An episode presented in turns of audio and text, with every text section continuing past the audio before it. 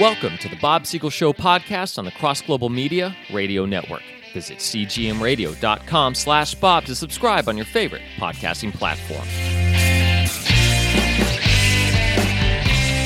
Now, hold on to your hat, folks. We are less than three months from an election year, and it's already heating up. But uh, 2024 is an election year, so I've got a few questions for you, Bob. Will Donald Trump win the GOP ticket? Are you asking me whether he'll be even nominated? Opinion. I think he- there's powers that be in the GOP that want to deny him the nomination. If it was done fair and square, I think he would win the nomination. I think he would win the presidency. But they did not allow that to happen in 2020. I believe they're going to try to stop him again. I believe even people within the GOP will try to stop him. We're already having Yeah. people like Chris Christie say that because the guy's being accused of crimes, he shouldn't be running for president, which of course was the strategy of putting him through all these trials anyway on the other Right, side. That, that was the whole point. That was the point. Okay, so if he doesn't win the GOP ticket, would he run as an independent? It's in his DNA to do that, and if he does that, he'll be handing the job of president over to the Democrats. So I hope he doesn't do it. And I like Donald Trump, but as you know, I don't defend him right Yeah, or yeah. wrong about everything. And one of the things that does bother me about him is I do think it's within his personality to run as a third party candidate if they deny that to him. Although if he really has the better interests of the country in mind, and he does seem to be somebody who cares about our country, he'll just say, no, I can't do this. If I run as a third party candidate, the Democrats will win. He's smart enough to know that. I'm inclined to think he would do it. I hope I'm wrong. He does have a big ego, and he has been in that office, and so he knows what he can accomplish as president. He can accomplish a lot as president, but he can accomplish nothing as a candidate by running as a third Right. party candidate. Right. Yeah. But he may want it so bad. He may feel that he has so much public support that he could beat two other parties. It wouldn't I- happen. It wouldn't happen. I don't think it could happen. Yeah, I don't think so either. Okay, so let's move on to the other side. Uh, now, this is somebody suggested this to me. As you know, I was out in California a couple of weeks ago and got to be in the studio with you. And a friend of mine suggested this that Biden will replace Kamala Harris as his running mate. And replace her with who? Well, he said, because he's in California, he said Gavin Newsom.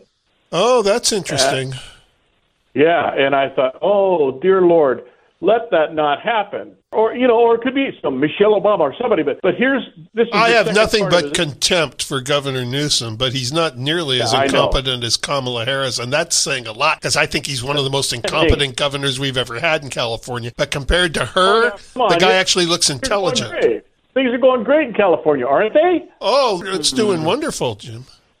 Yeah, yeah. I just did a road trip out there, and you know, when I filled up my tank with gas here, it's just a little over three bucks. I'm out in California, and I'm seeing six and seven dollars a gallon for gas. So anyway, that's just one little teeny tiny thing. Not to mention all of the. I wish that were the only. I wish how much gas costs were the only problems we were having in California. Would that that were no, true? No, no. I wept as I went through San Diego and I saw just how it's collapsed and the tents full of homeless people everywhere, all over downtown. It's really a sad thing. But so yeah, I don't think Newsom is all that great. But here's the second part of his proposition that Biden would replace Kamala and then after he steals another election, because as I said four years ago, he stole the election fair and square. Uh, Yeah, exactly. And, and, and it'll happen again. And after he steals the election, then Congress will invoke the 25th Amendment and oust him, and his new vice president will take over. How's that for a science fiction dystopia? I'm sure there are many in the Democratic Party that want to get rid of that bumbling, mumbling, stumbling, blithering idiot, but the ones pulling his strings are just delighted that he's there. So how that's going to play out, I just don't know. I'm inclined to think they're going to get rid of him and put up a different nominee. But Well, who would have thought that he'd get the job as president in the first place or even get the nomination in the first place? So who knows? Stranger things have happened. You know, I thought there's no way in the world that he could win that election. And he didn't. uh, He's the president's I'm yeah, select, I- as I always call him. Yeah, yeah. Anyway, that's one theory that's going on. And then I had another conversation with a friend while I was out there in San Diego, and he said this to me. He said, abortion is going to be the key issue in this election because the liberals are furious about the overturning of Roe v. Wade, which Okay, just help me here, somebody. They refer to it as the loss of women's reproductive rights. That's how they always catch it. Nobody wants to say they were having a discussion about an unborn life inside. It's always about reproduction and birth control. But let me tell you something. The Democrats have played their hand too far. It is true that Roe v. Wade could be a rallying point for them. But what's going on in our schools with little girls being told that they might be little boys and the critical race theory and the rampant crime on the streets and the defunding the police, there are a lot of Democrats that are caring about different issues than abortion right now.